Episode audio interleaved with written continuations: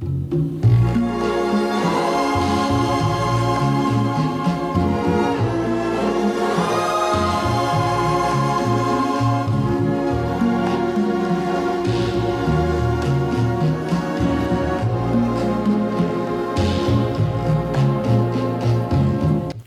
and welcome to Paleo Cinema Podcast 261. My name is Jerry Frost, and this time around we're doing a romantic movie and a movie that's the opposite of a romantic movie.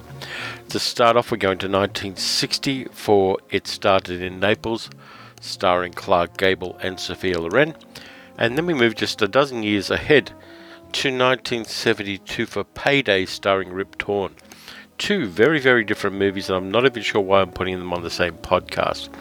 Anyway, sit back, relax, and we'll get the show started after I give you the contact details. Paleo Cinema Podcast is a podcast of old movie appreciation. There's only a couple of rules here. The first one is the movie has to be at least 20 years old, and it's a rule I break occasionally. And the second rule is I have to find some interesting things to say about it.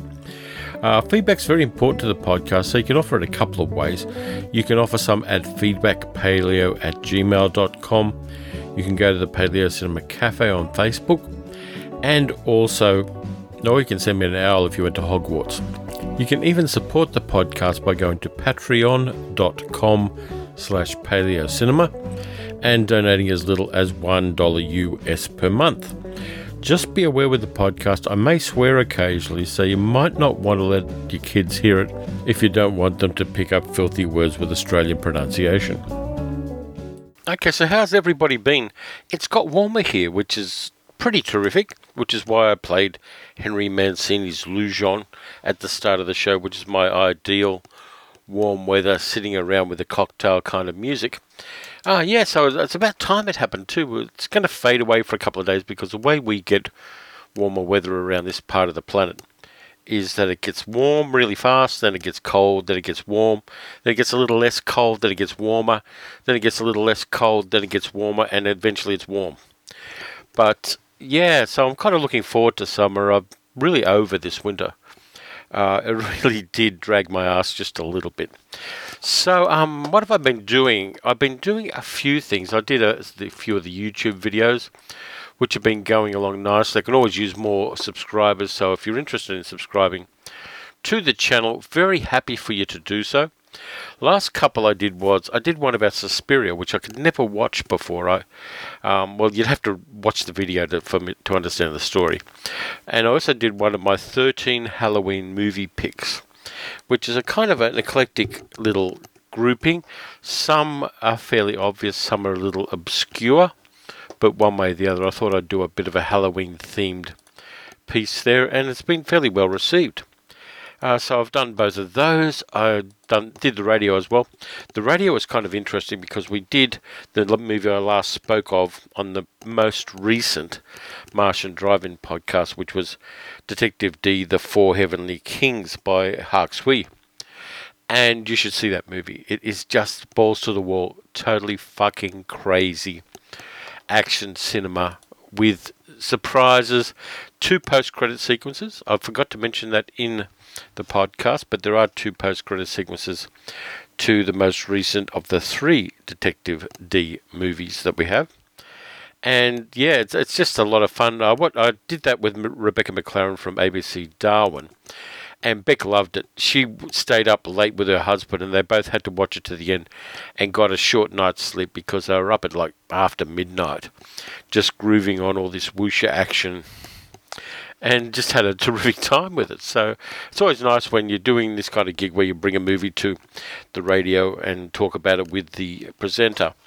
When you can bring something that delights them. Sometimes you bring things and they go, Yeah, I didn't like that for this reason. And then I try to convince them otherwise.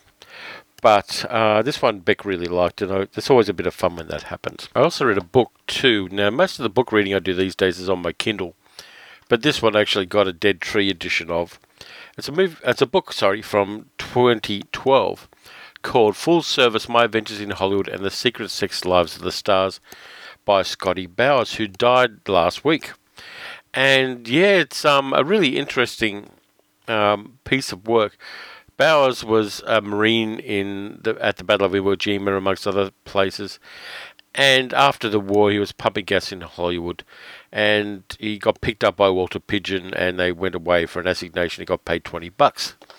And he then became well known for not only um, being a man for hire, but also hooking other people up. Uh, not pimping necessarily because he didn't get the money for it, he just kind of put people together uh, while he was doing a business as a cocktail waiter at Hollywood parties. There's some wild and very controversial stuff in that book, and it is a little challenging at times, though. From what I've seen of the error checking on Scotty Bowers' book, there's very little, if any, of it that's not true.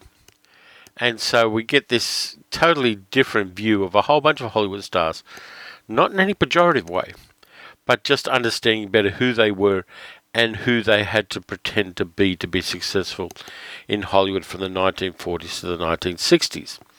And that's kind of interesting to me because I'm a gossip. I said I was reading it online uh, on Facebook, and a couple of people have had um, some negative things to say about the book, and they're kind of not really into the way that Scotty Bowers approached the subject matter.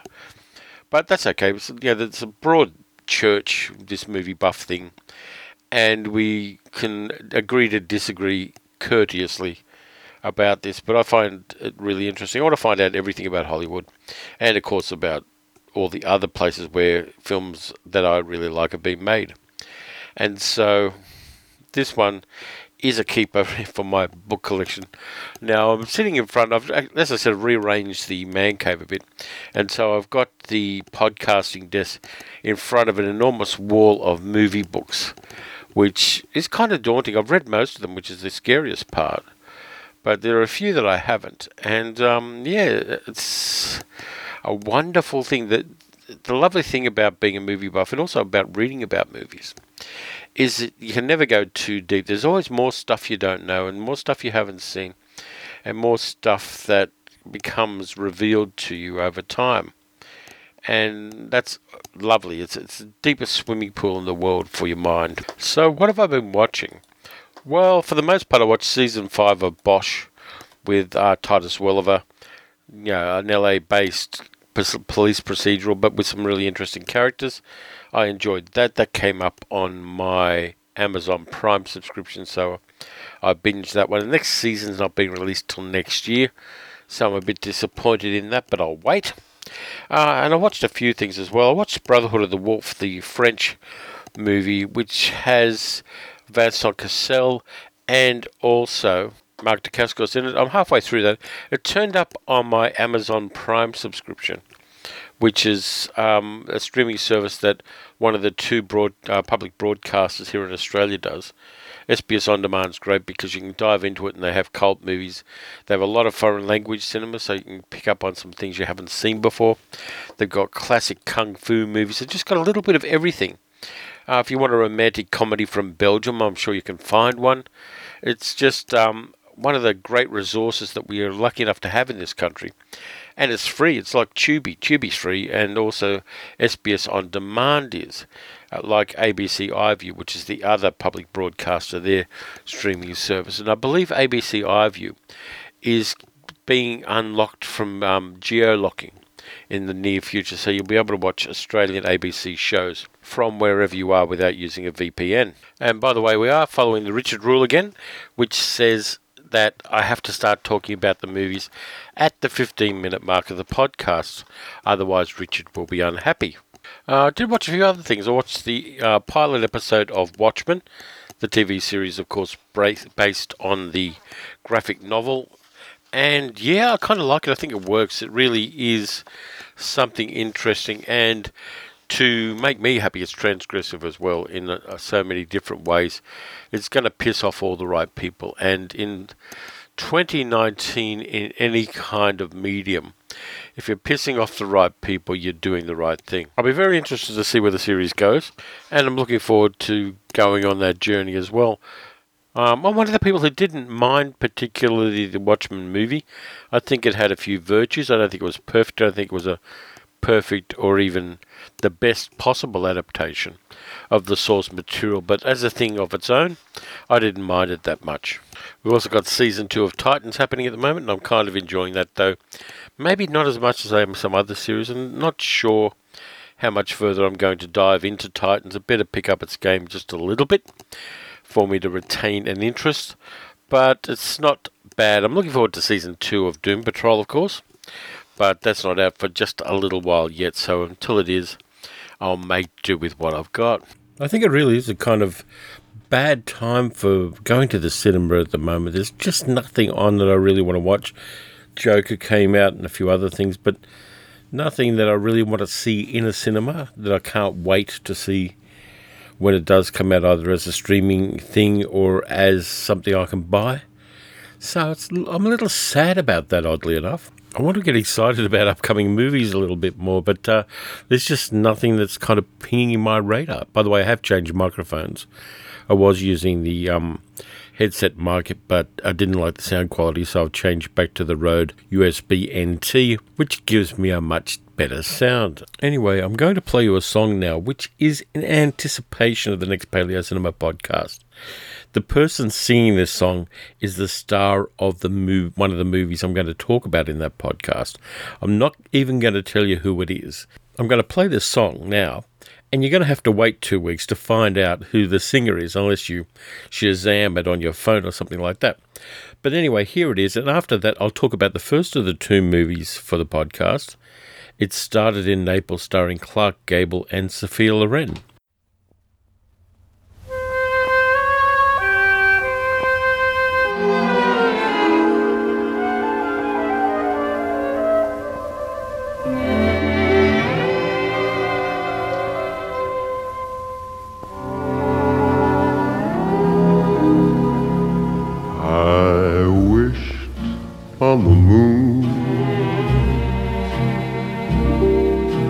Something I never knew. I wished on the moon for more than I ever knew.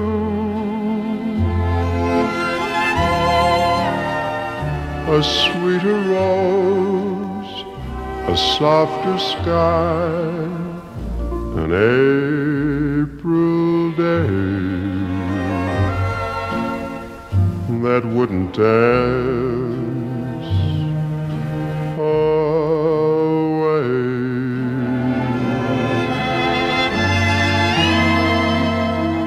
I begged of a star to throw me a beam or two. Wished on a star and asked for a dream or two. I looked for every loveliness, it all came true. I wished on the moon. For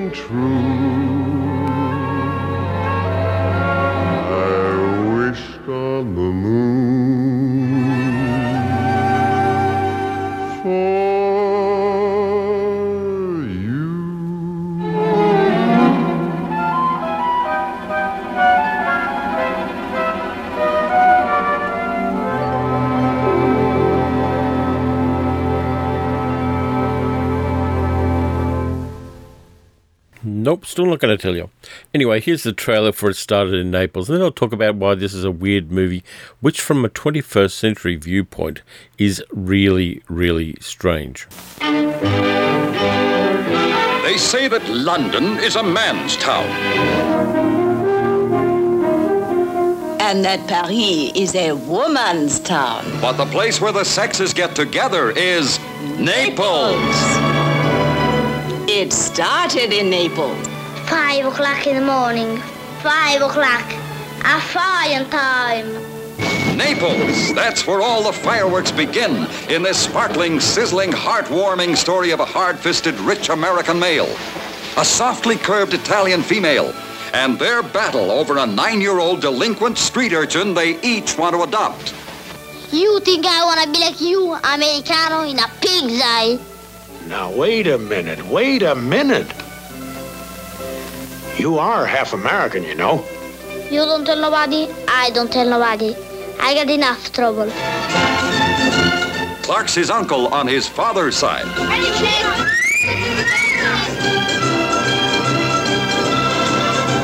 Sophia's his aunt on his mother's side. Ah, ma tu proprio così. Vittorio, the lucky lawyer who's always in the middle.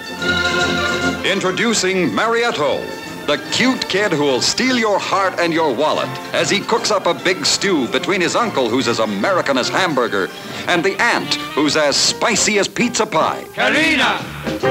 You're pretty as a picture, you're Carina. And yet I'm just an innocent bambina who's grown, but never has known the sweetest game of love. Sophia wants him to go to school. Tomorrow, I get the hell out of here. Clark tries to teach him baseball.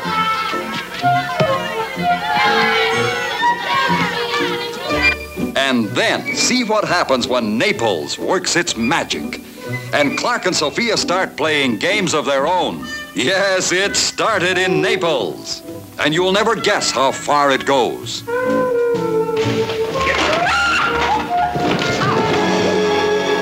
It started in Naples, the kind of a movie that surprises the world only once in a long, long time.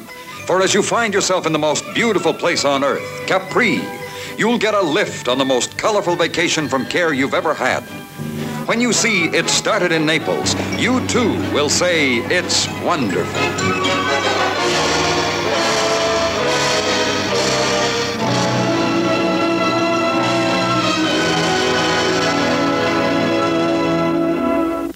Got to be honest with you, this movie was never ever on my radar at all. Uh, the only way I found out about it was a kind of backwards way because somebody gave me in a pile of movie related novels a copy of a novelization of It Started in Naples with colourful pictures of Sophia Loren and Clark Gable walking along the waterfront in Capri and in the evening, and it's all kind of romantic and lovey dovey. And so I thought I'd give the movie a go. Um, I'm always willing to fill gaps in my movie knowledge, and this is definitely one of those.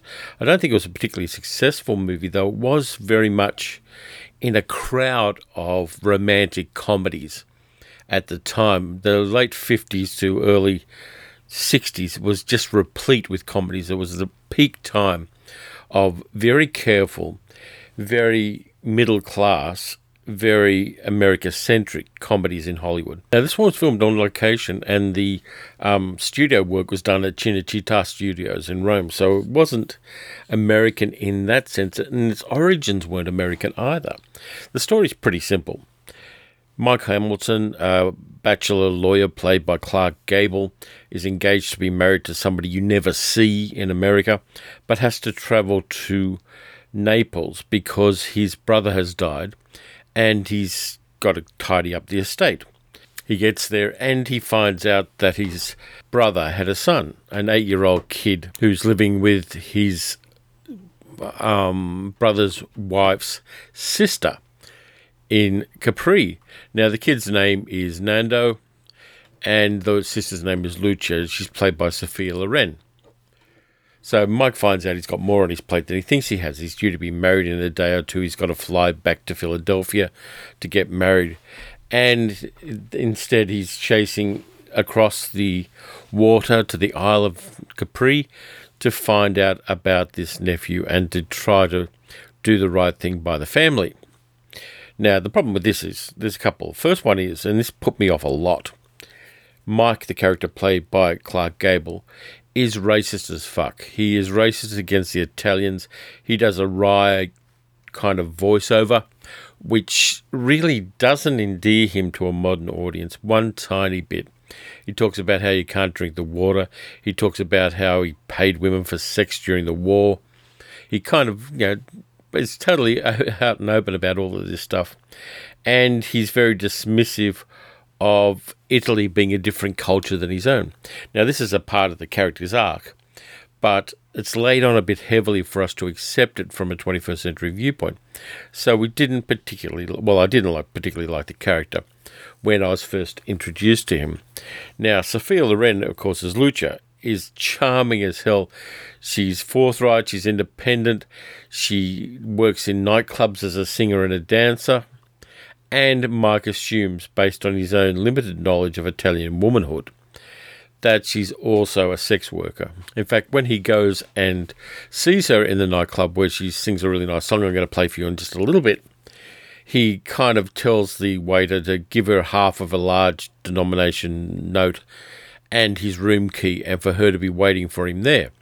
She turns that tables on him, but his assumption is that she's there, she's a, basically a sex worker, which is really an interesting thing if you kind of deep dive into it. The only way that a beautiful woman who works in a nightclub can be making a living, according to this American white male living in the uh, in the year 1960, is if she's a sex worker because she's in a sleazy nightclub, she's wearing a skimpy costume, and singing slightly suggestive songs and dancing in the nightclub. Basically, Mike is a judgmental prick. He's the kind of judgmental prick they used to call being a man of the world, but it kind of doesn't play very well right now. Um, on the other hand, Sophia Loren's character is a lot of fun. She's independent, as I said, she's feisty. She doesn't take shit from men. She lives life on her own terms. And she's looking after her eight year old nephew whose father, before he died, invested all of his money in fireworks, which, you know, I can see from having spent a considerable amount of my youth letting off a lot of fireworks. I can see the virtue in spending all your money on fireworks. But that's just an excuse to give us a nice fireworks scene on the waterfront in Capri, where Mike and little Nando bond over explosives, basically. Mike has an Italian lawyer, Mario, played very stylishly by Vittorio De Sica, who's having a lot of fun with this one and shows the kind of opposite side of it. Vittorio De Sica is as much of a ladies' man as Mike is in this movie. And yet he does it in such a stylish and flamboyant and non brash way that it kind of almost borders on being acceptable, though he does kind of perv on women walking past in bikinis. Which brings me to the conclusion about this film as it's presented on the screen. This movie is a middle aged male wish fulfillment fantasy from 1960.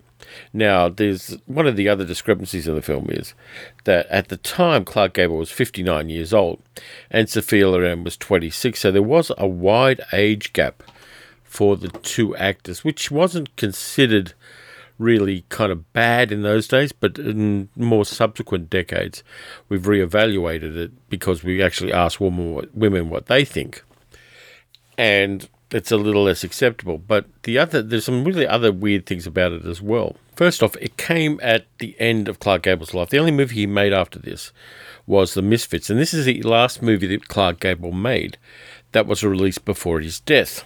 He died of a heart attack. Now, at the time he made It Started in Naples, he'd already had two heart attacks. And in spite of that, he was smoking 80 cigarettes a day.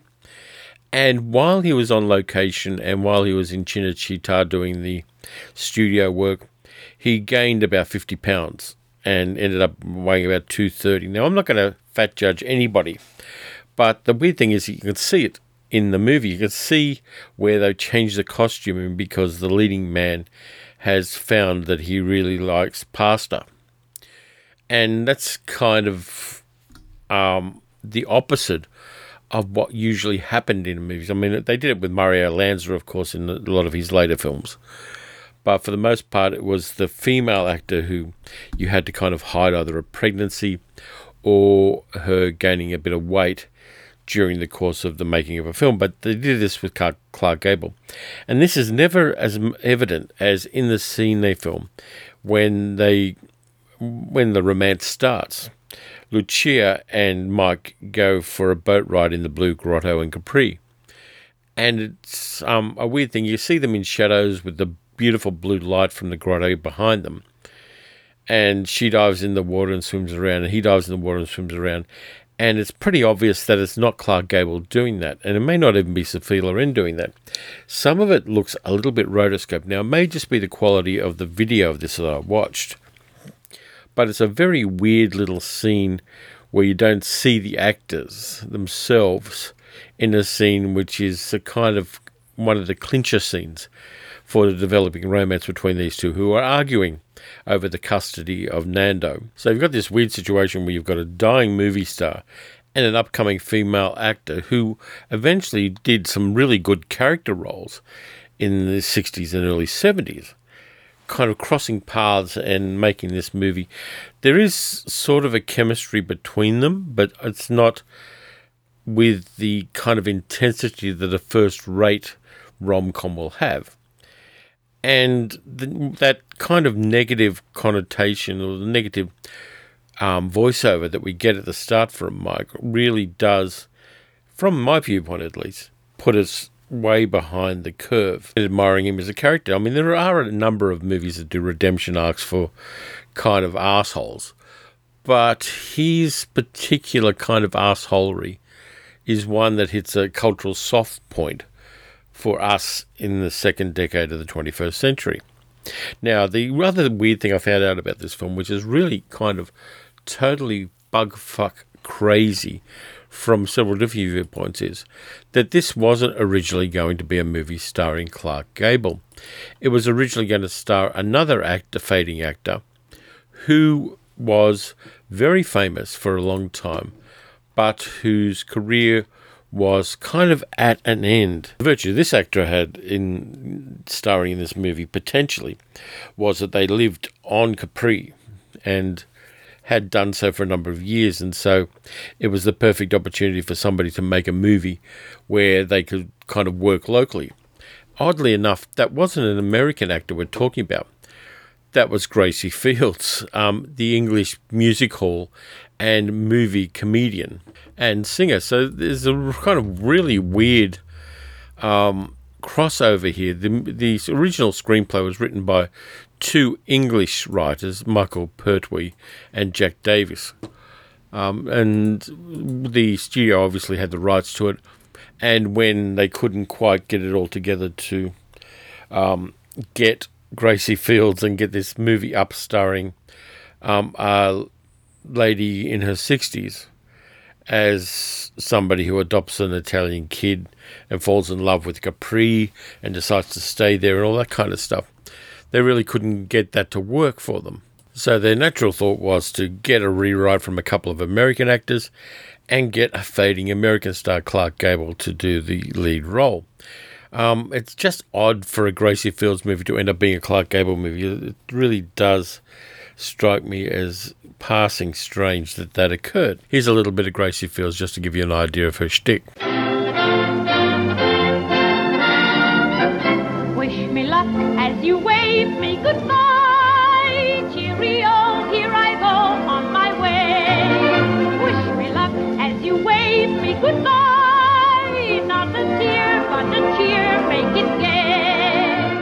So Gracie Field was three years older than Clark Gable as well. By the way, that song is very popular at funerals for certain people um, of a, a certain vintage.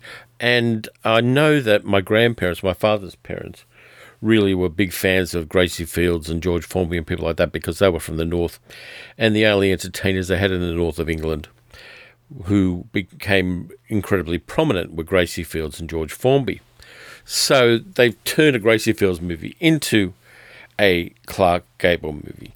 Now, there are some saving graces, no pun intended, in this movie, and most of them are to do with Sophia Loren. Now, the kid, played by a kid whose um, nom de stage was Marietto, is good. He, he's kind of, I think he may be speaking English phonetically, but he kind of makes it work. He's got a nice touch with the comedy. He gets most of the best lines in the movie. And he kind of does have a rapport with both Clark Gable and with Sophia Loren.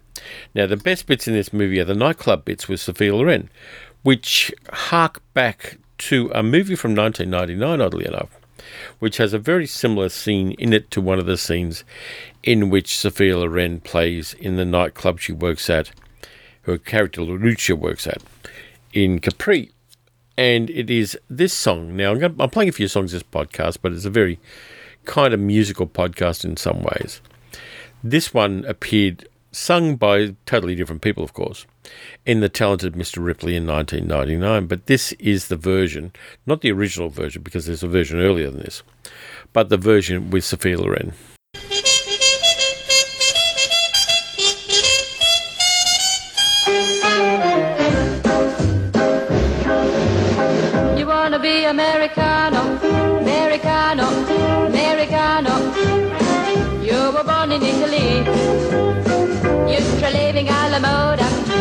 If you drink whiskey and soda, all you do is sing up key. You dance the rock and roll. You play it baseball. Those cigarettes you smoke leave mama broke. They should only make you joke. You wanna be Americano,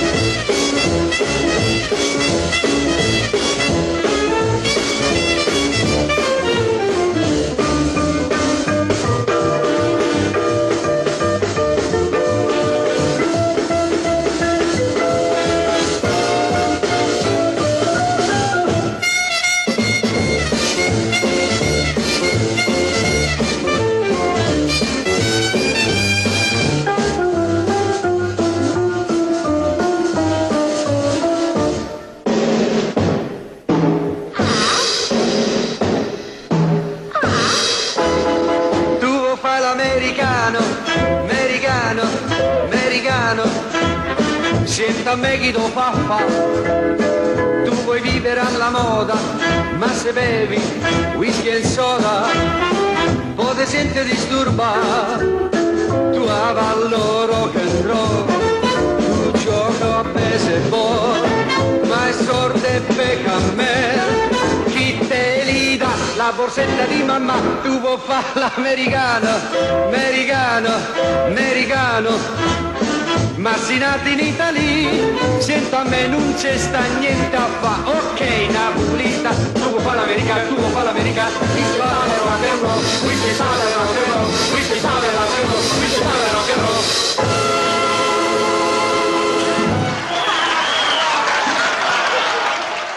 roll. Americano, which is kind of cool and it gives the movie some energy, which it sorely lacks because the leading man has had two heart attacks. That rhymes. Which isn't to say the movie isn't without a lot of charm. I mean, it's really got some nice parts in it. There are little town squares in Capri, which are full of tables and chairs in the evening. There's music playing, and there are people walking around. There are thousands and thousands of women wearing Capri pants, and there's lots of espresso in the movie, which is always a good thing for me because I'm an espresso drinker. And kind of another reason why I didn't like Mike too is he doesn't like to drink espresso, and he decided that he was going to get the makings for hamburgers and make hamburgers for his nephew instead of eating the food where he is. It'd be a bit like me trying to find Vegemite when we went to Japan in April. Fuck Vegemite. I'm there trying new things, not familiar things. I think that if you're traveling at all, you've got to eat what the locals eat because there's no point in it. If you're going to eat the same food you had at home, you might as well just watch a YouTube video and snack on hamburgers. But um, yeah, it's kind of the ugly American thing happening with this movie in a way that, that the movie makers obviously weren't really aware of at the time. And the other thing that's really kind of interesting too is there's a one sided phone conversation you see Mike having with his fiancee overseas in America. And the way the character, who you never actually hear or see, who's got no agency at all in this movie, is his fiancee in America is jealous and shrewish and bossy and demanding and totally not the sort of person a lifelong bachelor is likely to marry. It is really kind of a. The female roles in this one are really kind of interesting because it's basically there are only two, and one of those is somebody you never see. So yeah, it's um, it's a weird movie from a modern viewpoint. It really does have enough glitches to make it a little bit icksome. Now, the virtues, the, the lovely scenery, the landscapes, the bit where there's a um, chairlift taking Clark Gable down a hill, and he reaches down off the chairlift and grabs a bunch of grapes from somebody who's harvesting grapes down below the chairlift. There's there's all these there charming moments in this, and they're mostly travelogue kind of moments. Apart from Sophia Loren, who, face it, in film was charismatic as fuck and often badly served when she was in English language films. There's that horrible thing she did with Peter Sellers, The Millionairess, where he plays an Indian doctor because brownface was considered acceptable in those days. It's kind of useful to look at a movie like this because it does let us see in the rearview mirror how much culture has changed.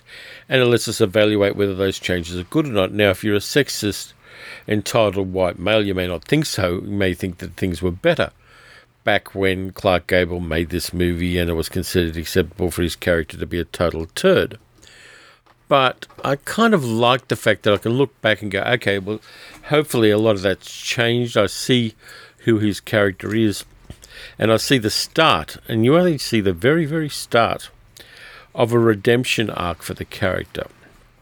And, you know, that's kind of a moment of hope in an otherwise bleak landscape of this guy's mind. Of course, rolls into all these arguments that um, male comedians of a certain age have these days saying, oh, well, political correctness has ruined comedy and you can't make fun of things anymore.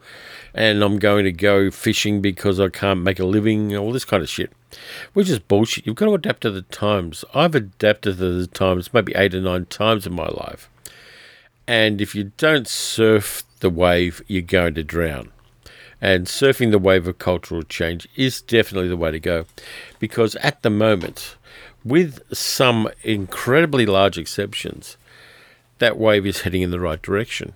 Now, there are people, of course, who make counterwaves. Fox News is the biggest counterwave, I suppose, there is. But I like the fact that I can look back and go, okay, we're not like that anymore. And I can pick out the little good bits from an otherwise kind of icky movie and say that I like them. So, I mean, other people may have different opinions of this film. Other people may look upon it a little more kindly than I have. But the virtues in this are the landscapes, the little kids, Sophia Loren, Vittorio De Sica being stylish as fuck, and the music and the um, cabaret bits. Uh, 1960 Capri sounds like a place I'd want to go to because good food, sunshine, water, and espresso coffee. That's pretty much all I needed. If it had Wi Fi, it'd be fucking perfect. But anyway, I'm going to leave that movie there and then I'm going to take a break. And when I come back, we're going to talk about how much culture changed in 12 years by talking about the Rip Torn movie from 1972. Payday, starring Ahna Capri as well. And I played the trailer for that right now. Meet Maury Dan. He's a star, honey. I don't hang around Nashville waiting for Johnny Cash. She's getting along all right. She's a country girl. He wants a piece of the gate next time out. People in hell want ice water too. He gets the best things in life. We only pass this way once. Might as well pass by in a Cadillac.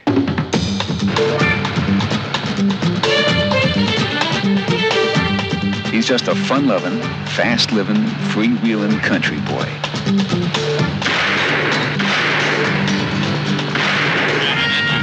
Do you think going 95 miles an hour is funny, sir? Excuse me, sir. It's it is really all my fault because. Well, you're Maury Dan. He likes his cars flashy My God, is that yours? and his women friendly. I didn't actually think I'd get to meet you. I think I can fix that. If he can't smoke it, drink it, spend it, or love it, forget it. He has all the friends money can buy.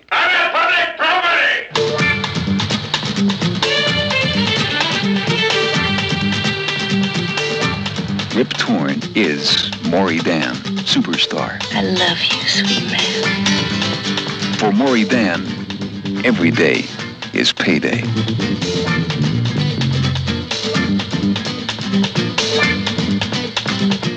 Maury Dan's probably the character the Rip Torn played best in movies. Now, there's arguments that he was better in the Garry Shandling show, but in this one, I think there's a character here that could only have been played by Rip Torn, and I think that it's a classic that a lot of people don't know about.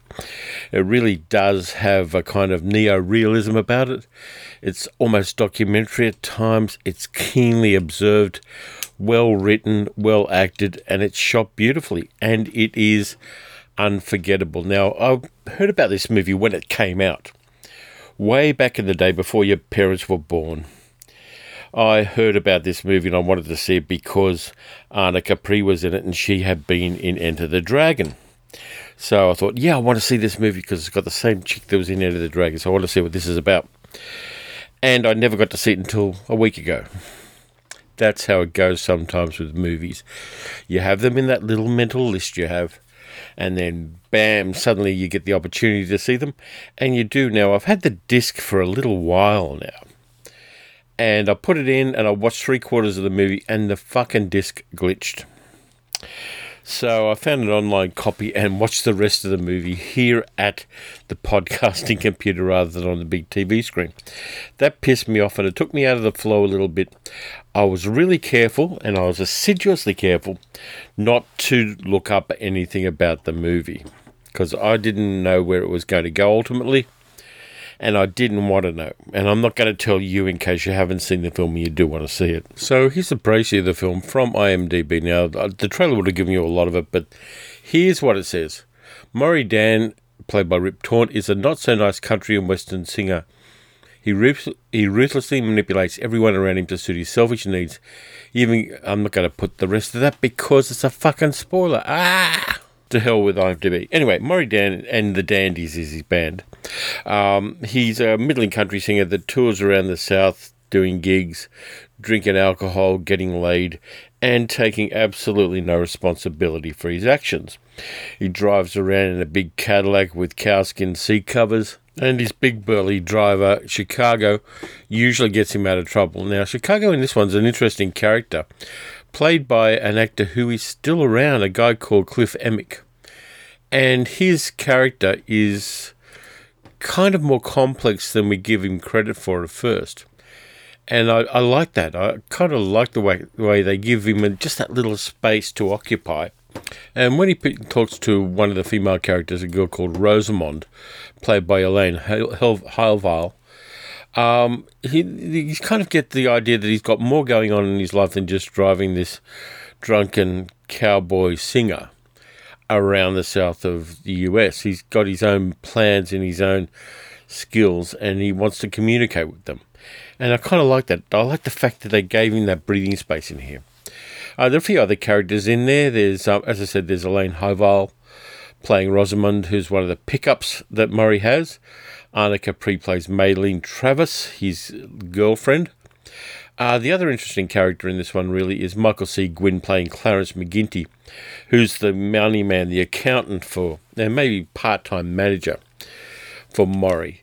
Now, there's, there's some really nicely nuanced character bits in this, and there are also bits of business business. There's the bit where they're dividing up the money after a gig, they get the money off the venue, they put it in envelopes, give everybody their cut, um, which is the payday of the title. It's also the name of one of Murray's albums. And the fact that Murray keeps on top of the financial stuff along with McGinty is kind of cool. He's not just the guy who sits there, gets laid, drinks alcohol, smokes dope, and writes country songs. He's also on top of the economics of the business, which is kind of interesting and a nice keen bit of observation there. It's very easy to go the easy route with a character like that and have them oblivious to the financial situation.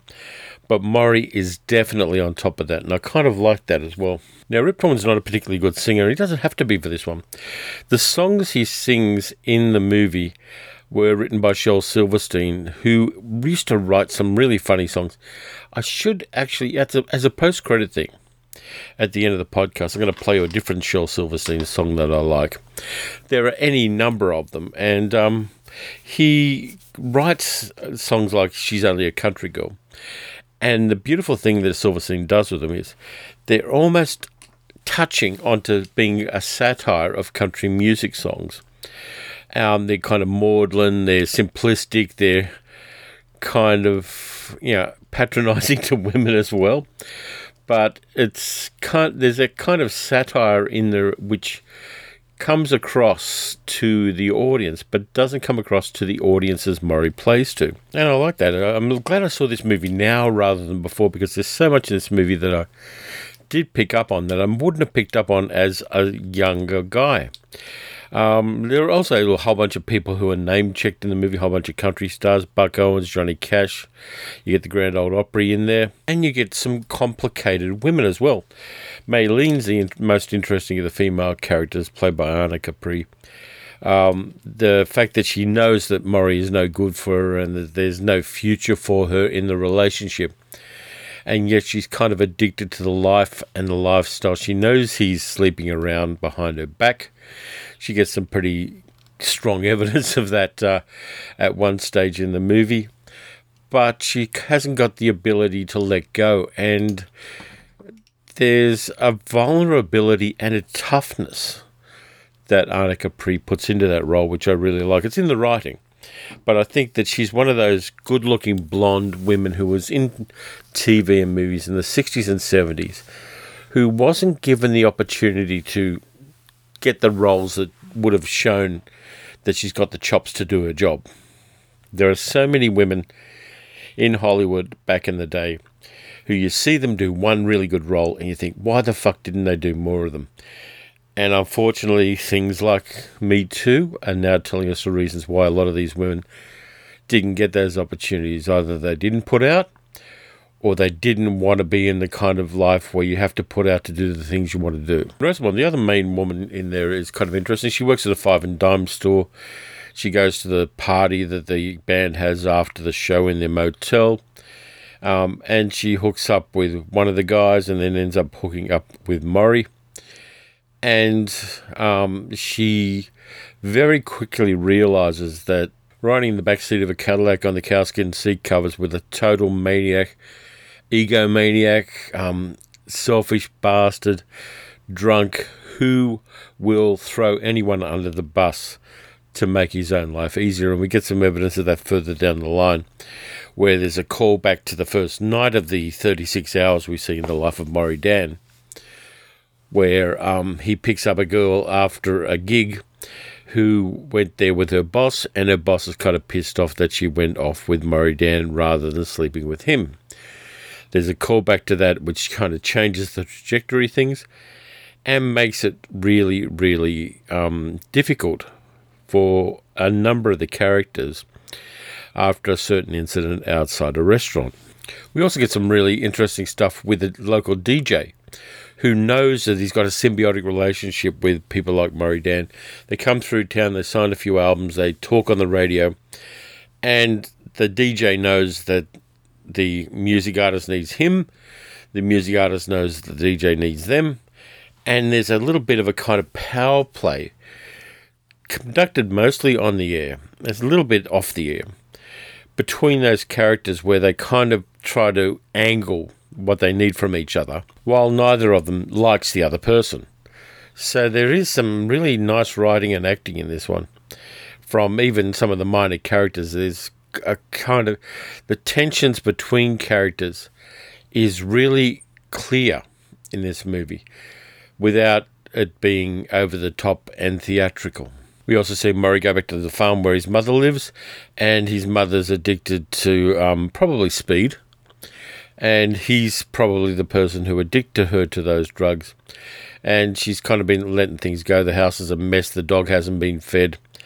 And Murray goes down there with a couple of his friends to do a bit of um, grouse shooting.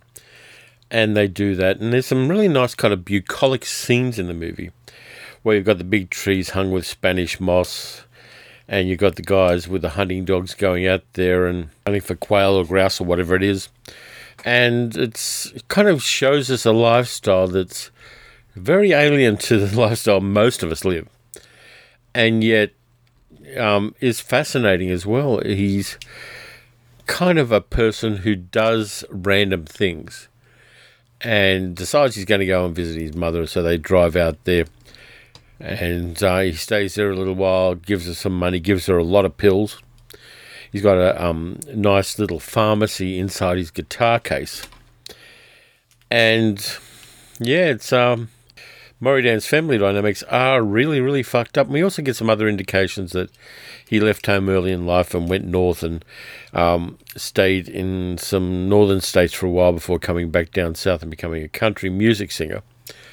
So there's a little kinds of indications and little bits and pieces of business where we get a picture of a very complex character, and Rip Torn plays it incredibly well.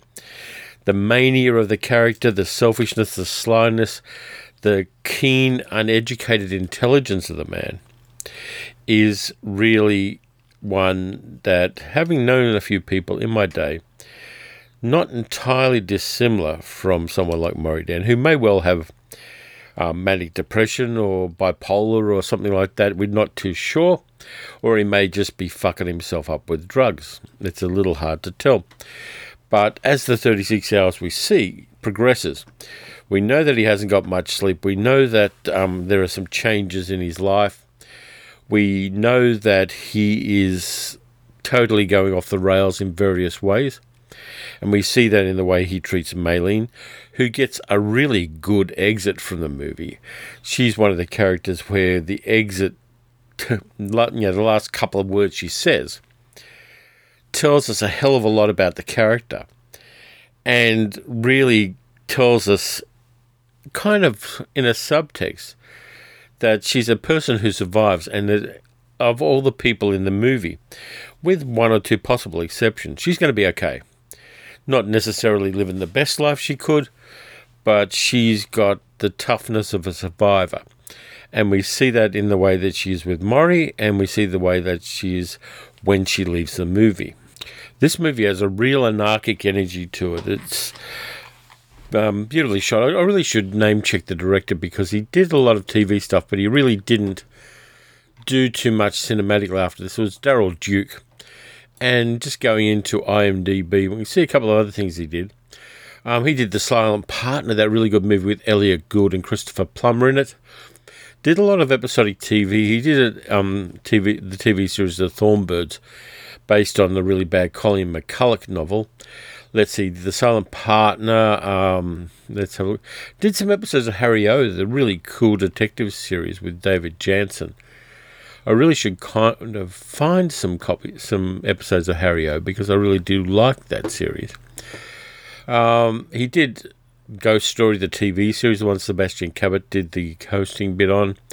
So for the most part, he worked through television, and then in 1973 comes up with this one-off brilliant piece of cinema. Um, the only movie I can really compare it to with any kind of accuracy. I think these would make a fantastic double feature.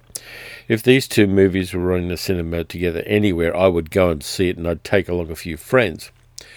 Payday would be the perfect companion movie to A Face in the Crowd, the movie with Andy Griffith and Patricia Neal in it. I think those two would really blow the socks off an audience. Oh wow! Um, yeah, Daryl Duke also directed an episode of Banacek. Uh, the George Peppard TV series, which is a much better TV series than the A Team. And I will fight anybody that says otherwise. I could talk a lot more about Payday, but I don't want to do the spoilers for it because I think there are things that you've got to naturally discover. And I think that there is a really nice structure to the script of this one, too. I think that it all works. I think that the characters are just so well designed. And it talks to a lot of concerns that people have these days too, which is kind of interesting. Uh, I believe that the character Murray Dan, people say was based on Hank Williams, though whether that's true or not is up for debate. I think it may be a portmanteau of every toxic wandering minstrel there has been since time immemorial. The interesting thing too, from my viewpoint, is that the movie gives us um, a southern world and a um, kind of picaresque view of life in the south south of the US, which is purely white, and that's kind of interesting. I don't think they wanted to bring the complexities of race into the story because it's not that kind of story, but there's a kind of um, monoculture about this movie as well, which makes it kind of interesting too, and it gives us a view of Western civilization, I suppose, in a time before we were globally in- interconnected. People do want their local stars in this movie. They do want to see the country and Western guy coming through town. They want to. Everything that impinged on people was a lot more localized than it is now. Now it's global and you can see every good thing that happened in the world. You can see every bad thing that happened in the world. In this one, though, we've got a microcosm.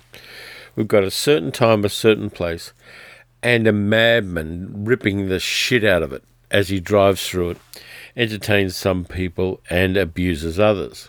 Every culture creates its own monsters, and the South of the 20th century created the monster of Maury Dan.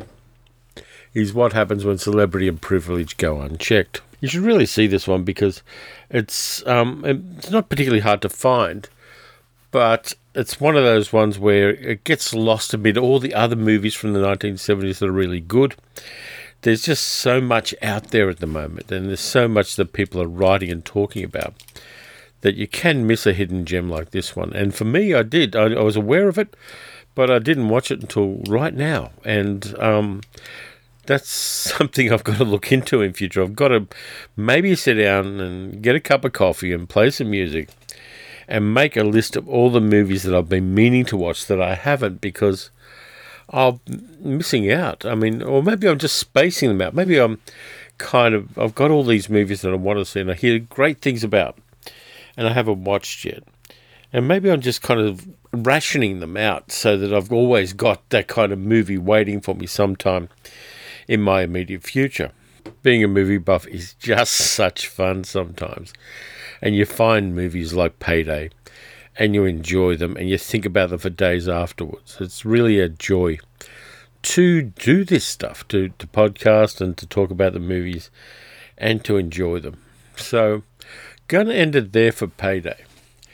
Um, so, thank you for listening.